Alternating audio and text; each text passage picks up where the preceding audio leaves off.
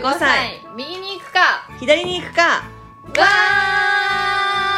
えー10代で出会って今年35歳になるマキとナイちゃんがただただお互いの近況を話す私的なポッドキャスト番組です。ー なんかでも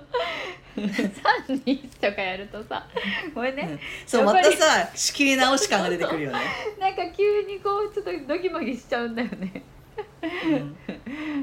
そうなんか前までは私がこうなんか前工場みたいなのあったじゃん？前工場。30ああったあったあった。10代で出会ってうん。35歳になるみたいな、うんあれを、うん。あの直接入れてたんだよね、うん。毎回毎回、なんだけどそうするとその後若干のポーズが入って どっちが話し話し話し始めるかにらめっこ状態になるっていうのがあっ ちょっとてドギマギしちゃうっていうね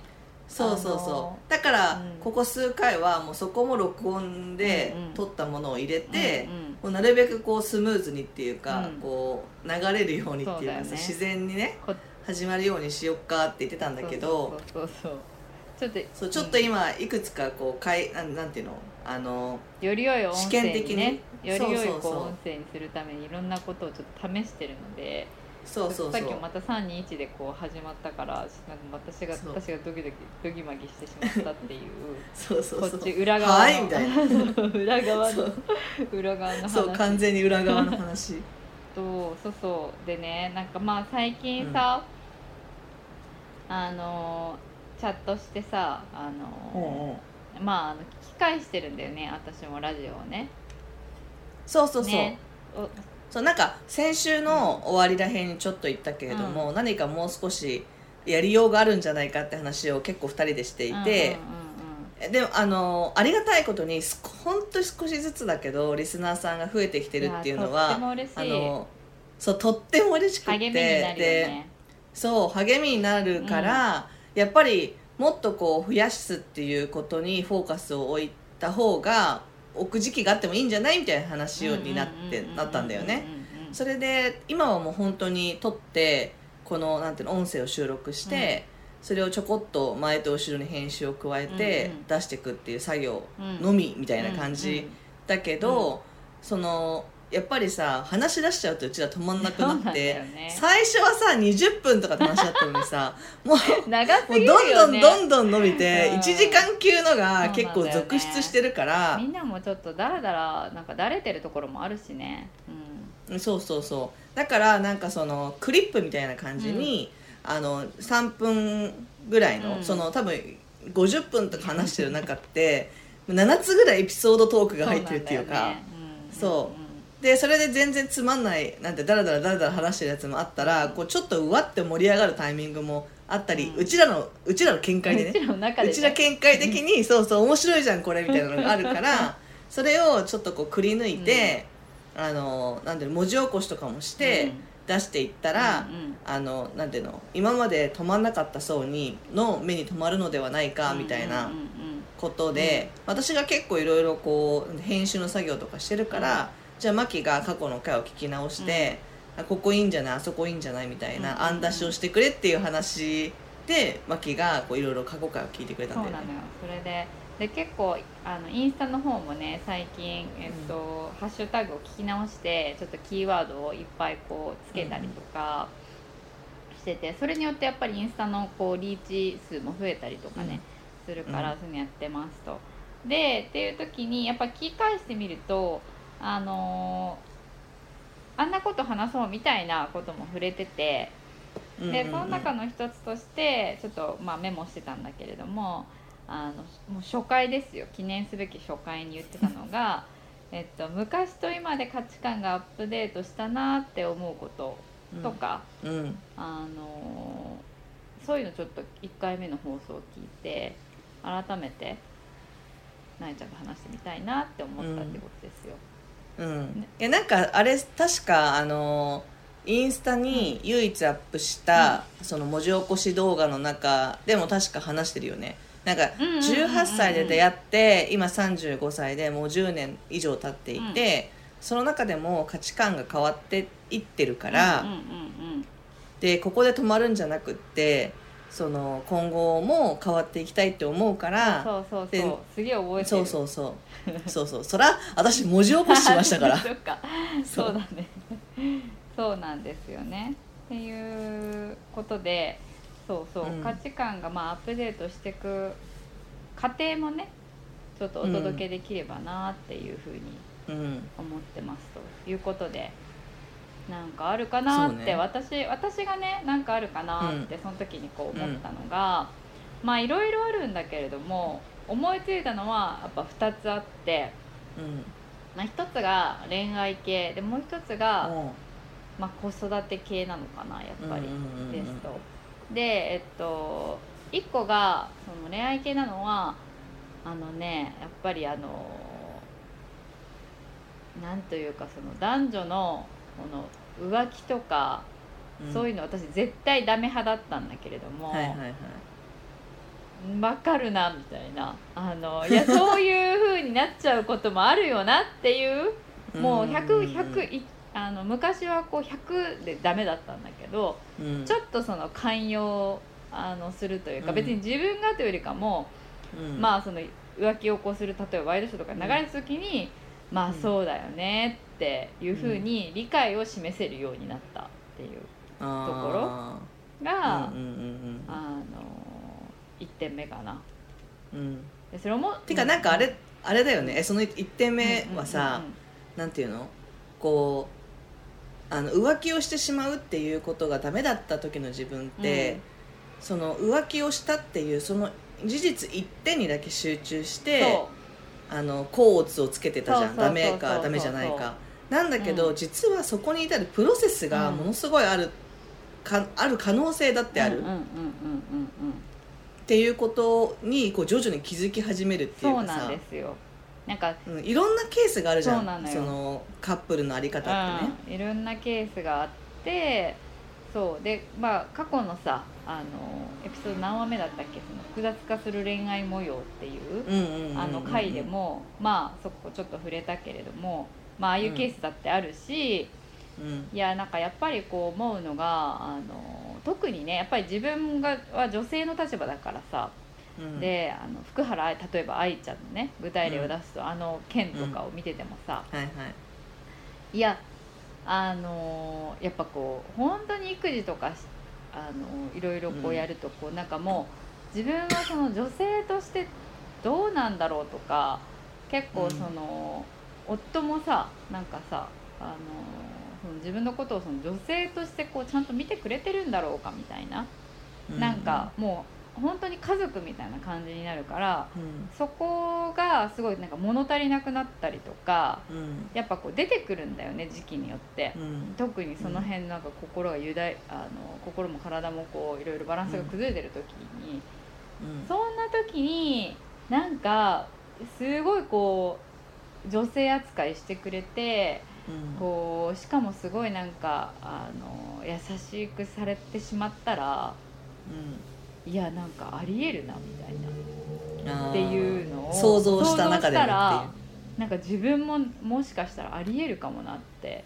いうふうに、うん。まあ、そこは本当どっかで理性どあのかかるんだろうけれども全然想像できるなって思っちゃったから。っていうね。なるほどね、確かにね。いやなんか私はもう少しなんだろう、まあ、福原愛ちゃんがどういうプロセスで 不倫したかとかあんまよく分かんないからうん。何とも言えないけど、でもなんだろうそのカップルの中のコミュニケーションって本当それぞれで、あのそのカップルとしているために何を大事にするかっていうのも、うん。人によって違うっていうことがうんうん。徐々に分かってくるっていうかさ、なんか本当に男と女であることが大事っていう人もいたら、もうその家族になるってことを大事にしてる人もいるじゃん、うん。だからそこの価値観もバラバラで,、で例えば片方の人片方のうん。カップルの片方は男と女であることが大事って思っているけれども、もう片方がいや家族になっていくことが大事だって思ってたら、うん。そこにズレが実はあって、その結果その男と女でいたいって思ってる方が、よりなんだろうその価値観に似てる人をうん。そばで見つけてしまった時に、その人を優先してしまう可能性があるっていうことに気づいたっていうかさ。だから本当にカップルでいるからその2人がなんていうのその相思相愛だとは限らないっていうかむしろそのその中でもカップルになるっていう中でも、いろんなこうなんていうの揉め事っていうかさ、すり合わせ価値観のすり合わせみたいなことがあるんだなっていうことにまあ気づくよね。気づくよね。わかるわかる。気づく気づく。でさ、うん、本当にそれも今なえちゃんが挙げてくれたあの2つのまあ大きく分けて2つのタイプっていうだけでさ、うん、そこもそのバランスがもうそれぞれじゃんじゃあどれくらいの男と女の関係がいいのかとか、うん、じゃあどれくらいのその家族っていう感じがいいのかっていうあるいは他の軸だってもしかしたらあるかもしれないから、っていうところが本当に様々だから、やっぱり人っていろんなこうね特に家族を持つとロールが増えるわけだから。なんかそこの中でどれくらい自分はこういうロールの時はどういうことを求めててみたいな価値観が、しかもその当時結婚する前とまたした後とそれしてしばらく経ってと子供が生まれるとかまたどんどん変わるんだよね、人の意見とかも聞きながらだから。っていうのであの分かるなっていう。ありますよねそういうこともっていう、ね、だからそれこそさ18歳の時なんてさ、うん、付き合ってる人もいなかったし、うん、こう素敵だなって思う人も、まあ、さそないいない中で、うん、なんて言うんだろうその街にあふれるカップルが、なぜ相思相愛で続けられるのかみたいな。で単純にそそのカップルになればイコール幸せみたいな、はいはいはい、って思ってた節はああったと思うんだよね。でも実はカップルになった後も結構そのなんて試練はあるっていうかさ。あるあるあるよそうそう。やっぱりその関係性として続けていくためには、うん、やっぱりこうすごくこうあのいろいろあるよね。節目節目と。やっぱり、うん、でなんか結局しかもあの人間って言ってもさ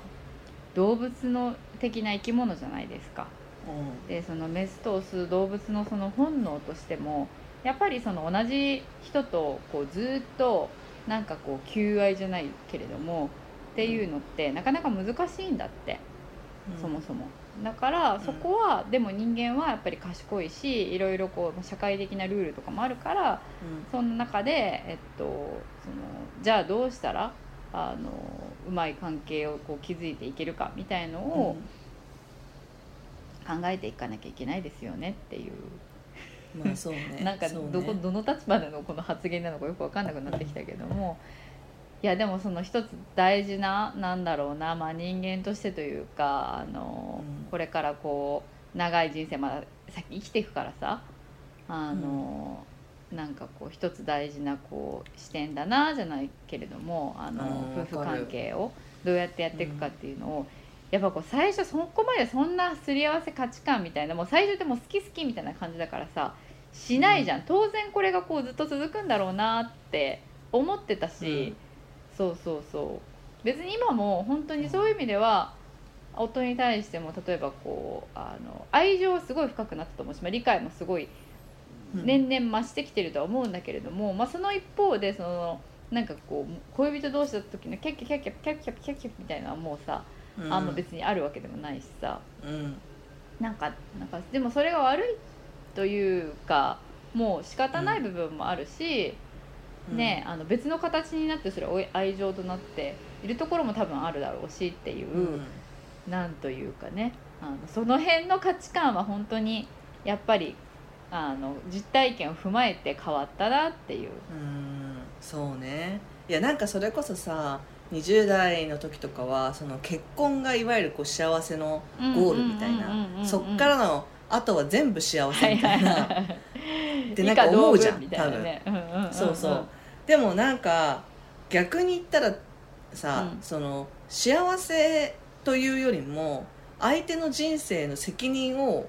担うっていうことじゃん,、って私はなんか思ってて、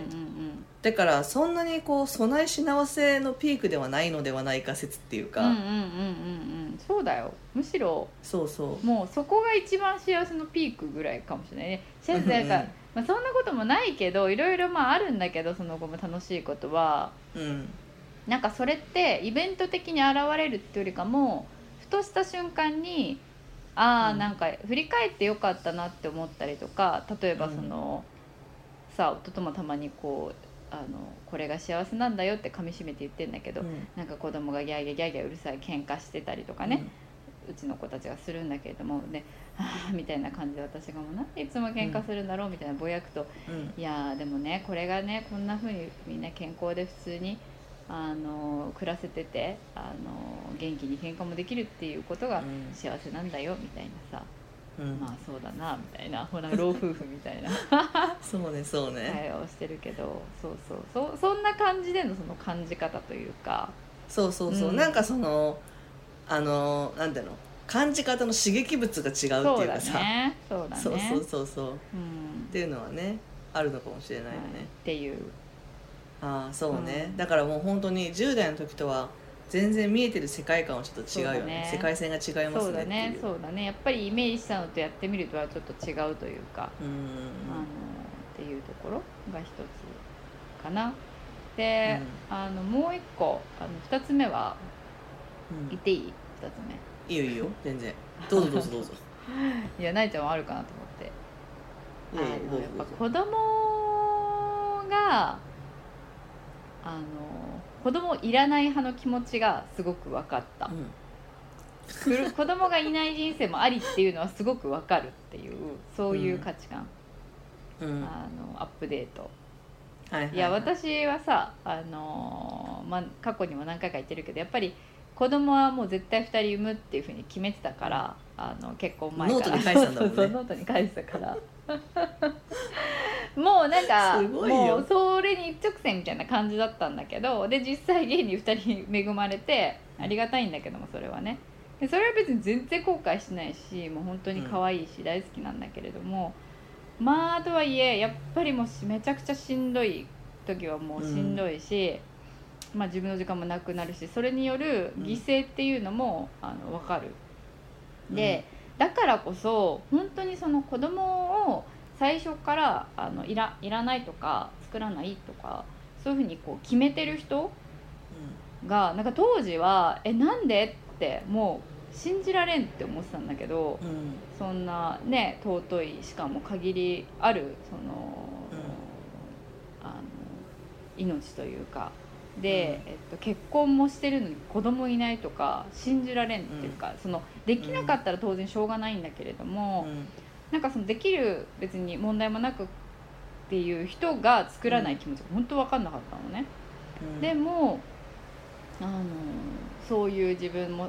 子供を持つだけがまあハッピーじゃないっていうのをすごくこう生活をしてて本当しんどいし自分も消耗するしっていうの分かったからこそ、なんかそうやってこう子供いないってスパッとこう言ってる人がよくそこまで想像ができてるなというかすごいなっていうふうに思ったんだよね。そうそうそうそう。でげ一方で逆になんかその子供をえっといらないって言ってたのにまあできてしまって、実際育ててみたらそれはそれでまたすごくこう可愛いっていうふうに、あの感じることがああるということで、なんかそのそういう人と話すとね子供をいらない派だった人で子供を産んだ人と話すと、うん。逆にそっちからはえなん私に対してなんでそんなこ子供こんなに可愛いっていうの分かってたの？みたいな。うんその私が欲しい欲しいって言ってるのは要はこんだけ可愛いってことを知ってたからそんな欲しい欲しいって言ってるんじゃないかっていうふうに向こうは思ってたみたいでね。お互いがお互いそういうふうにこうなんていうか、でお互いでもそこまで考えきれてないというかまあ向こうはもしかしたら、あのえなんでいらないんですかって言うといやだって大変だし将来あの、もう自分の時間もなくなるしみたいなこと言ってたからそっちは若さん、私は全然そのかわまあ可愛いのは間違いなく可愛いだろうって言ってたけど本当の意味でのその可愛さみたいなところっていうところも多分たどり着けてなかったから、うん。そうそうそうそう。っていうところが、まあ、これまたやっぱり経験してみないとわからないもんやなっていう、うん。えでもそのさ最初にそのノートに書いた時点ではさ、なんでそういう人生設計を作ろうって思ったの？えー、なんかまあやっぱり子供は産んでみたいなっていうか欲しいなっていうのはなんかぼやんともうずっとそれはあってでえっとでやっぱ一人ってちょっとかわいそうかなっていう、まあ、やっぱり二人だろう、最低っていう。まあ自分もそうだったそう自分もそうだったし、まあ、2人かなみたいな。もうそこはもう本当にもうぼやっとこう適当な感じ、うん。うん。そんなにこうそのぐらいのあの理由、うん。なるほどね。でいや私なんてその将来設計の時点でさその20代ぐらいの時はさ、もうとにかく博士号を取るぐらいまでしか考えてないからさ、うんうんうんうんうんその後なんてもう自分の力でどうなる話ではないみたいな、ところがちょっとあったから。うんうんうん。そうそうそう。だからなんでそんなにむしろ子供を作るぐらいまでこうなんて念頭に置けたのかがもうそもそも不思議っていうか。でも大学生のとこ頃からさなんかあのーなんだろう。あのそういう話あんましなかったっけ？大学時代は。そういう話？うーん。でもなんかもしかしたらさその就職とかの段階で何を重視するかみたいなのはそういう時に考えるのかもね。例えば福利厚生とかさその転勤が多いとこに行くのか行かないのかとかさ。いやでも正直あんまそこまで考えてなかったよ。私が入った会社。考えてなかったよね。考えてなかったよ。私知ってるけどさ、うん。福利厚生なんて別に一切見てなかったし、うん。まあでもその結局割と大きな会社ばっかり受けてたし、まあそこは安定してるだろうみたいなうん。感じでいたから、でもその全然全国転勤ありえるような会社にも入ってるし、そこまでがいつからだろうね。まあでもだ会社入ってやっぱりこう会社入りましたと無事入社できましたっつったらその後やっぱり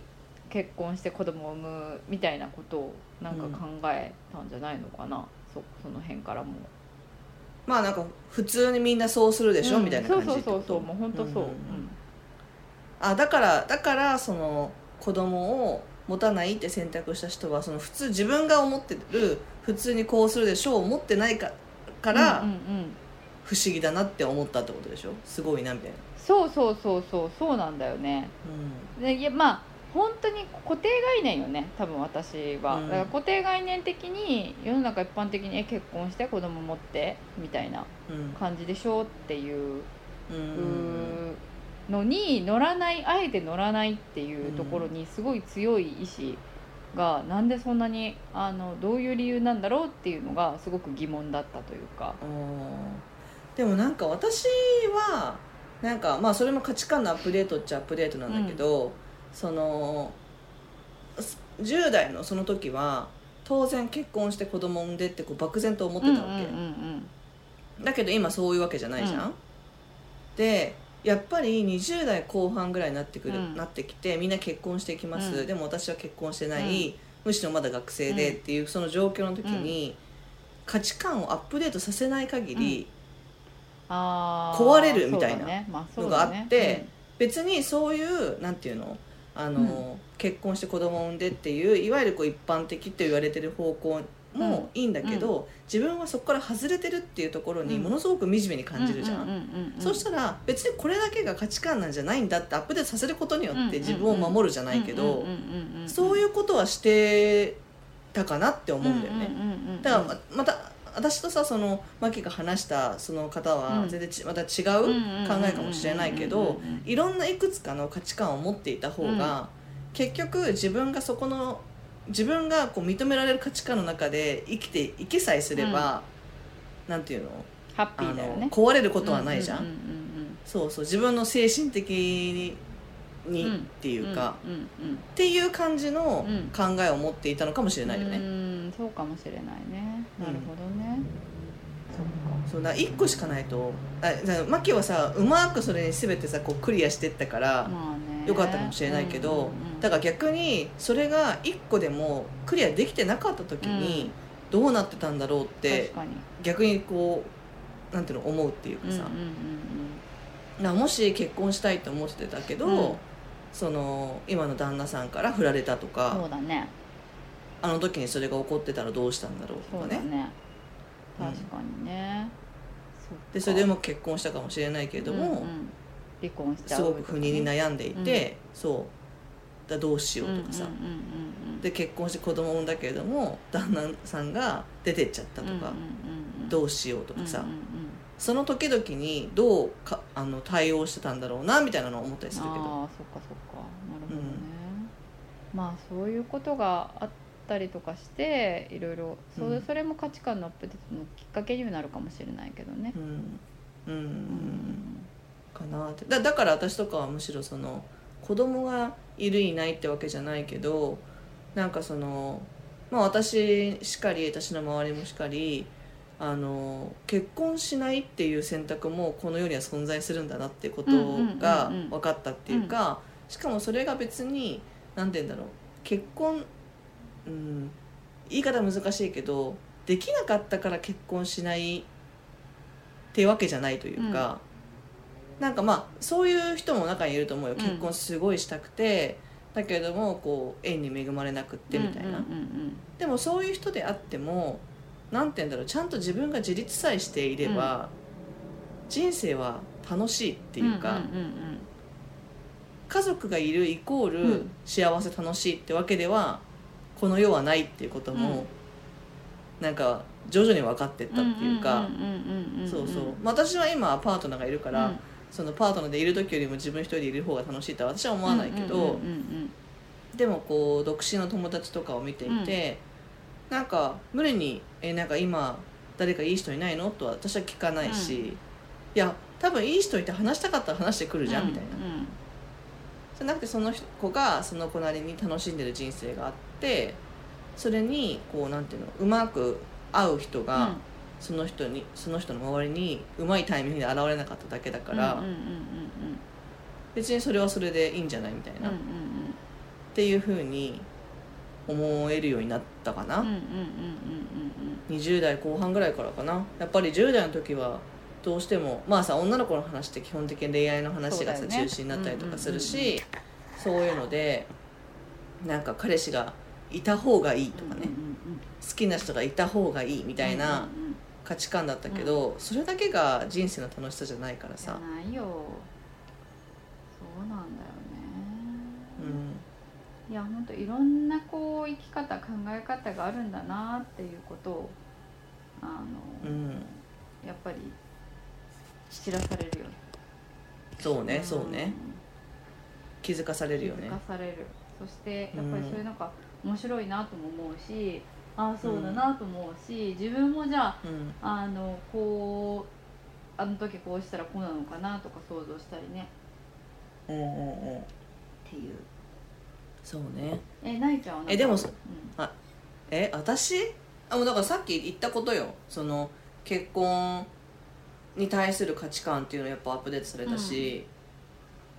あとなんだろうな。そうそれもらった時意外にむずって思ったんだよね 確かになんかもう普通にアップデートされてすぐそのインストールされてさそうそうそう当たり前のようになってしまってるから。なかなかこうねこう話してる時にあそういえばって気づくっていう程程度というか。うんそうそう、ん。でもなんだろう。なんか別に価値観のアップデートってわけじゃないけど、昔思ってたこれが今思ったらそうじゃないなみたいなのが結構あって、なんかやっぱりあの博士まで行ったらさすがに勉強好きになるかなって思ったけど、嫌いなもんは嫌いだなね。とかね本読むの、うん。どうやったらこう少ないパワーで本を読めるかとか思っちゃうしさ、うんうんうんなんかやっぱり三つ子の魂100までもじゃないけど、うん。なんかそういうのってあるうんなとかあー逆に変わらないものみたいなそうそう。なんか博士取ったら、なんか私ってスーパーマンになれると思ってたけど、はいはいはいはい。全然なれない もう延長線同じみたいな、うん。もう心はずっと18 16歳ぐらいのままだからさ、うんうんうんうん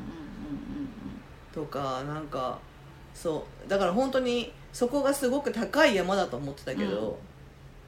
でもその山に近づけば近づくほど、別にそそんなに高い山ではないってことが分かるとかうんうんうんうんうんねなんかなんだろう博士が始まる前までは、うん。博士号を取るって山の頂上に行くことだと思ったわけ、うんうんでもいざその取ってみたら全然山の頂上じゃなくって、山の麓のスタート地点でしたみたいな。う んいやえ？っていう。んんん。まあそれだけでも向上心が高いというかいう裏返しでもあるんじゃないの？それはいやどうなんだろうね。いやでも思うよ。私も会社入ってもう十何年経ってるけれども、うん。でも今だから一回り違う子がこう入社してくるんだけれども、うん。新人として。うん。やっぱこうでも私がじゃあ当時新入生の時にその一回り違う先輩とかってもう本当にもう先輩っていうかうん。会社の先輩でも何でも知ってるみたいな、うんこうすごいって思ってたけど一人でこういろいろ話してすごいとか思ってたけども、いや今自分がそっちの立場に行くとなんか別に全然気持ち的には変わってないというかあの全然大人にもなりきれてないところたくさんあるし、全然感情的にも動いてしまうところもあるしまあやっぱり会社の仕組みとか人とかはその新入社員よりかは知ってていろいろねこううまくやってるように見えるけれども、うん。っていうところがすごいこう分かったから、あこんな感じなんだって思うとじゃあ今うん自分よりかもまあ一回り、えっと、年齢が大きいようなその、まあ、管理職とか、もうちょっとハイレベルの人たちをこう見てても、そういうふうにそういうふうな視点で見れるようになるというかあこのああなるほどね、うん。はいはいはいそうそうそうはいはい結局そのどこまで行っても人の考え方基本的なところが変わるとかってあんま変わんないだろうか、経験値はうん。できるかもしれないけれども、うん。多分あんまりその,、うん。その変わった感っていうのはそこまでないんじゃないのかなっていうのも、うん。こうなんか冷静な目で見見れるようになって、うん。だから別にそのいくらあの地位が高い人が言ってることだからといって、それが正しいとは限らないしうん。あのもう全てこう盲目的にそれをこうううんあの受け止めてそれをそのままこうやるっていうことは違うんだろうなっていう、あの目で常に見れるようになったとか、うん冷静にね、そうそうそうそう。いやなんかさそれさ、私時々思うのが、いやその考え方もめっちゃわかるわけ、で自分もその考え方で、でなんかあれちょっと待てよみたいな、うん。これ60まで私ずっと18歳の自分引きずるぞって気持ちがあるわけよ。うんだから死ぬまで私ずっと18歳の心のままなんじゃないかって思う時があるわけ、うんうんだからもういくら頑張ったって、うん。自分に余裕が持つ時は一生来ないんだみたいな。だからもう18から35でこれだから、もうなんかいい加減気づくっていうか、はいはいはい。であじゃあそうなんだなって思うわけよ、あじゃあそう思うと人生短いなみたいな、って思ったりするわけ、でもなんかこう自分が例えば語学を勉強する時って、最初ものすごいできるようになった気になるわけ、うん。だけど3年4年目ぐらいになってくると急に成長を全く感じにくくなる。うんうん新しいことを習うとかもないし、ある程度の日常会話ができちゃうから、なんかその成長の曲線がこう徐々に徐々に平らになっていくっていうかさ、うんうんうんでだからそれと似てるなって思って、うなんか最初生まれてから18歳までって、いろんな経験をして今までにない、もう日々新しいことの繰り返しみたいな、うんうん新しいことの繰り返し新しいことを知るっていうことがこうどんどんどんどん積み重なっていく、うんうん。だけど会社入って一通りのことが分かったらあとその会社にいる何十年かも、うん。まあ、いわゆるそれの繰り返しが始まるわけじゃん、そんなに大きな変化がなく、うん。だから自分がこう成長してる感じもしないっていうかさ、んんん。だけどだけどそう感じてないだけで、多分成長はしてんだよね、うんうんうん。地味にね。うんうんって思ったら、うん。あそこにいるその60代の管理職の人も、なんかまあ私が60代になった時に私は18歳の心を引きずってるわけだから、まあその人が言ってることだって絶対正しくはないとも言える、うん。これも一つの考え、はい。だけど一方で、いやそう引きずってはいるんだけれども、確実にこの年齢の差っていう、うん。一番縮めら縮めることができないものがあるじゃん、うん。時間っていう、その中で絶対に私がいる地点よりも60歳の人の方がそのなんていうの明らかに経験と成長をしてるわけじゃん、ううしてないわけないじゃん、うんうんうんってなったらある程度その人が言ってることも一理ある時もあるんだなみたいな。うんうんうんうんうんあもちろんそれはそうだと思う。うん、うん。そうだと思うよ。なんかうん。やっぱり経験とか、うん、あのそれは絶対、あのおそらく同じ分例えば分野とか同じ仕事してたら年齢いってる人の方が絶対あるだろうし、うん。まあ、とはいえさなんて言うんだろう。あのプラスアルファ最近すごくじあの環境が目まぐるしいじゃん環境変化が、うん。だからそのなんていうの例えばこうあの流行りしたりもすごく早いしデジタルツールとかも、なんなら若手の方がすごい使えたりとかもするしとかそういう面でその必ずしもあのなんていうの？そのそのもうずっとこれが正解っていうものが多分ないと思うんだよね。はいはいはい、うん。うん。っていう意味でもあるというか。あうん。でもなんかさ難しい そそれもってかうなんていうのそそれもなんだけど、なんかさこうあたかも自分たちが今、IT 化が進んで、いろんなことの価値観が変わってきたって思ってるじゃん、はい。今時代がものすごく変化したって思ってるじゃん、でも多分今60歳の人がうん。30代の時も、ものすごい時代が変化した時期だと思うんだよね。ね。例えばそのワープロが導入されたとか、その手書きから打ち込むスタイルになって、よ。紙からもうパソコンみたいなねそう、で打ち込むことからコピーになってみたいな、うなんかじゃあその時の人間の適応能力のなんていうの適応能力の高さと、ワープロからパソコンになる適応能力ってじゃあどっちが高いのって言ったら分かんなくない、って思ってさ、だからなんかそう思うと、あの自分たちの方が現在優れているというふうに思ってしまいがちだけど、うんうんうんなんかもうしょうがないことなのではないかみたいな、だってもうそれをさ2回適応しようとするって結構な体力じゃん、大変だよね。結構なエネルギーだよね。そうそうそう。うん。だからその人たちが今まで1回も経験してないわけじゃなくって、もう1回経験済みでうん。適応するっていうのに、うんうんだからもう次の適応はあんたたちに任せましたみたいな、はいはいはい。はいそういうふうに考っていう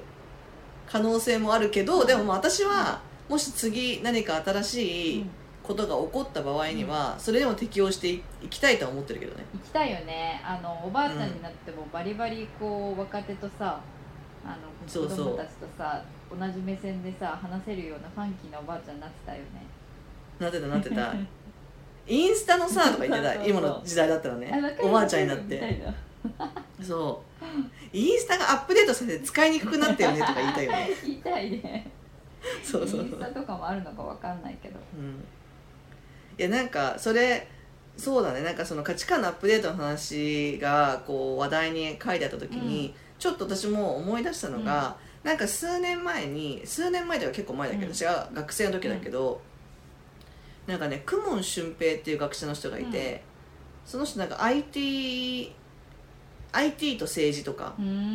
をやってる人で、でその人の本を読んだ時に、なんかこう人類が、